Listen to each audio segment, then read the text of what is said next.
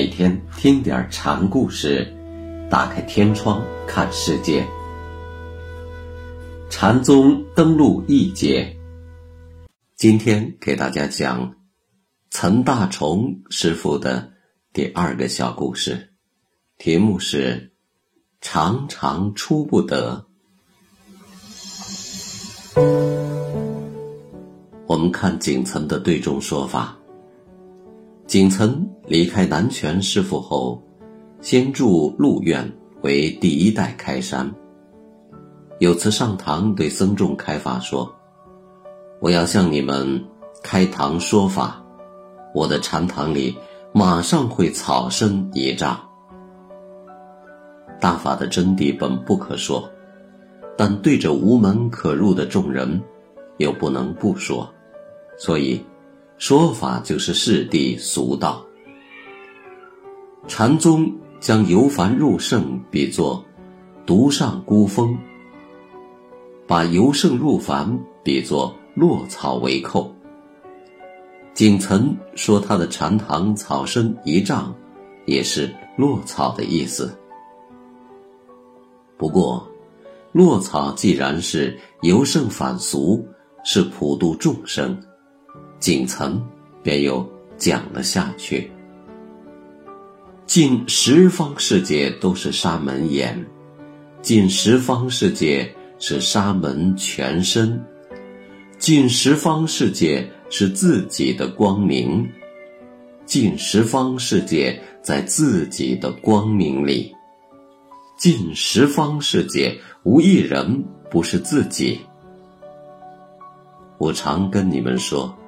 三世诸佛法界的众生都是摩诃般若的光辉，这光没有照耀出来时，你们这些人在哪儿待着？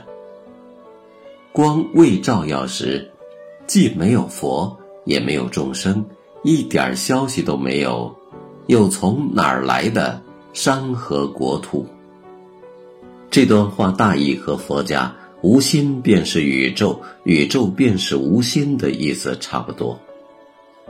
人和宇宙是一体的，这和西方思想很有不同。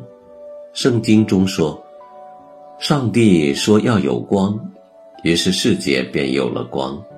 光之外，世界之外，还有个上帝存在。但这里，景岑禅师却说。近十方世界是自己的光，近十方世界又存在于这光里，发光者和受光者是一体的，没有主客的分别。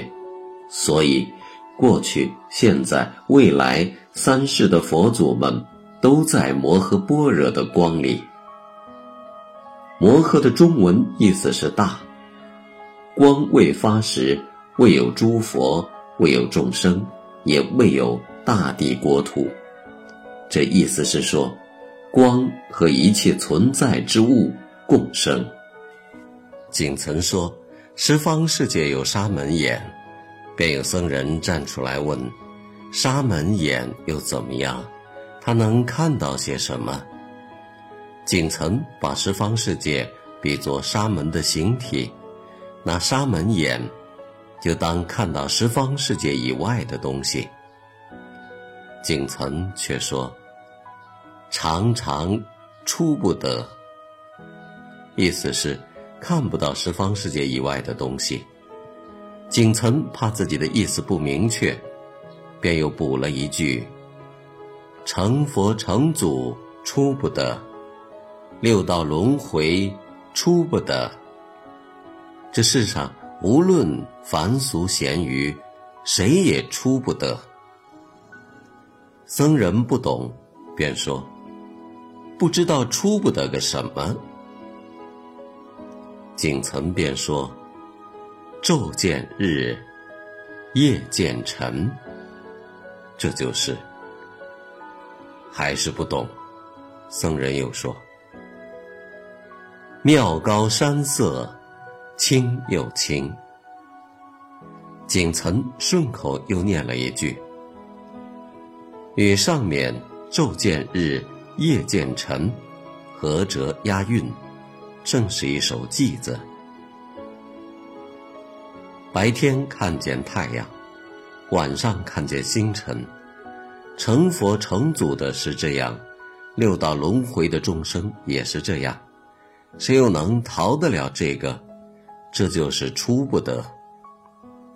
沙门眼虽是近十方世界那样大，但他的视野却是平凡所见。但沙门眼有平常的一面，也有不平常的一面。庙高的青青山色，是眼看才清的呢，还是原本就清的呢？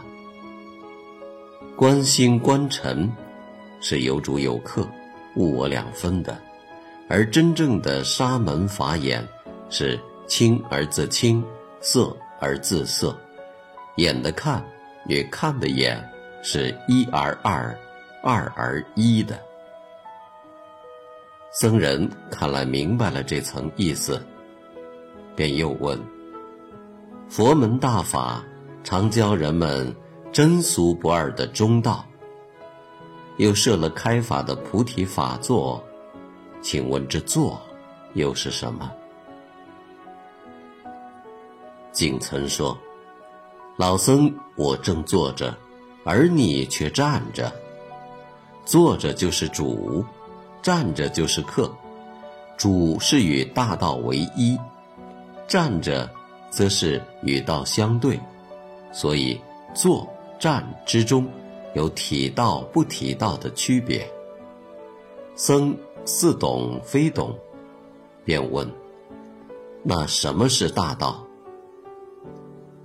没了你自己，就是大道。景岑告诉僧人说。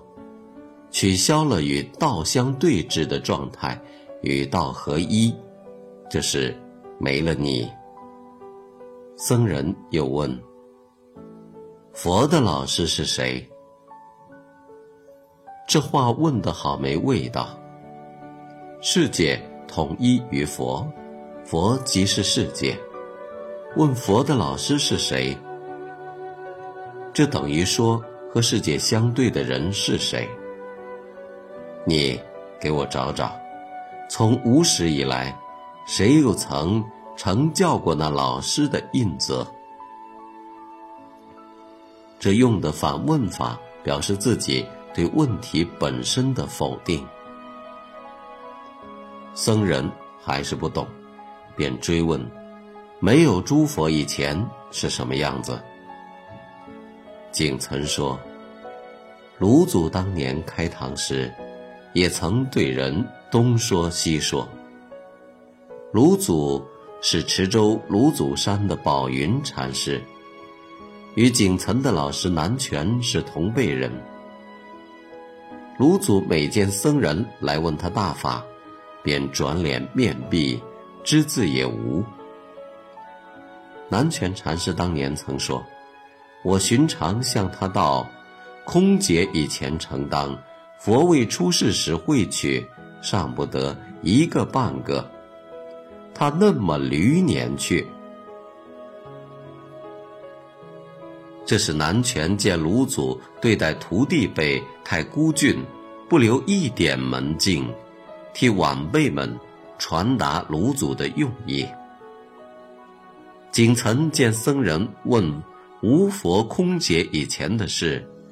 便把卢祖的事端出作为回答，意思是，卢祖当年虽然面壁，其实也是一种答案，那是叫人去从自信中去寻找答案。僧人又问：后学不居地时又怎么样？不居地是对着佛家空意说的。景岑却回答。你离了地，却在哪里放置你的生命？这是在告诉他不要执空，要以非有非空的中观看待修行。僧人循着话题又问：“居地怎么样？”那就要拖出个死尸了。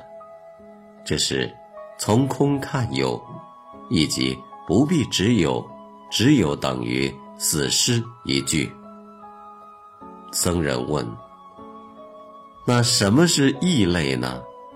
这样的问题，南泉曾问过赵州，结果被赵州一脚踏倒。景岑倒是不踢不踏，只说：“尺短寸长，众生平等，哪有什么异类不异类？明白了尺有所短，寸有所长的道理。”也就明白你所问的。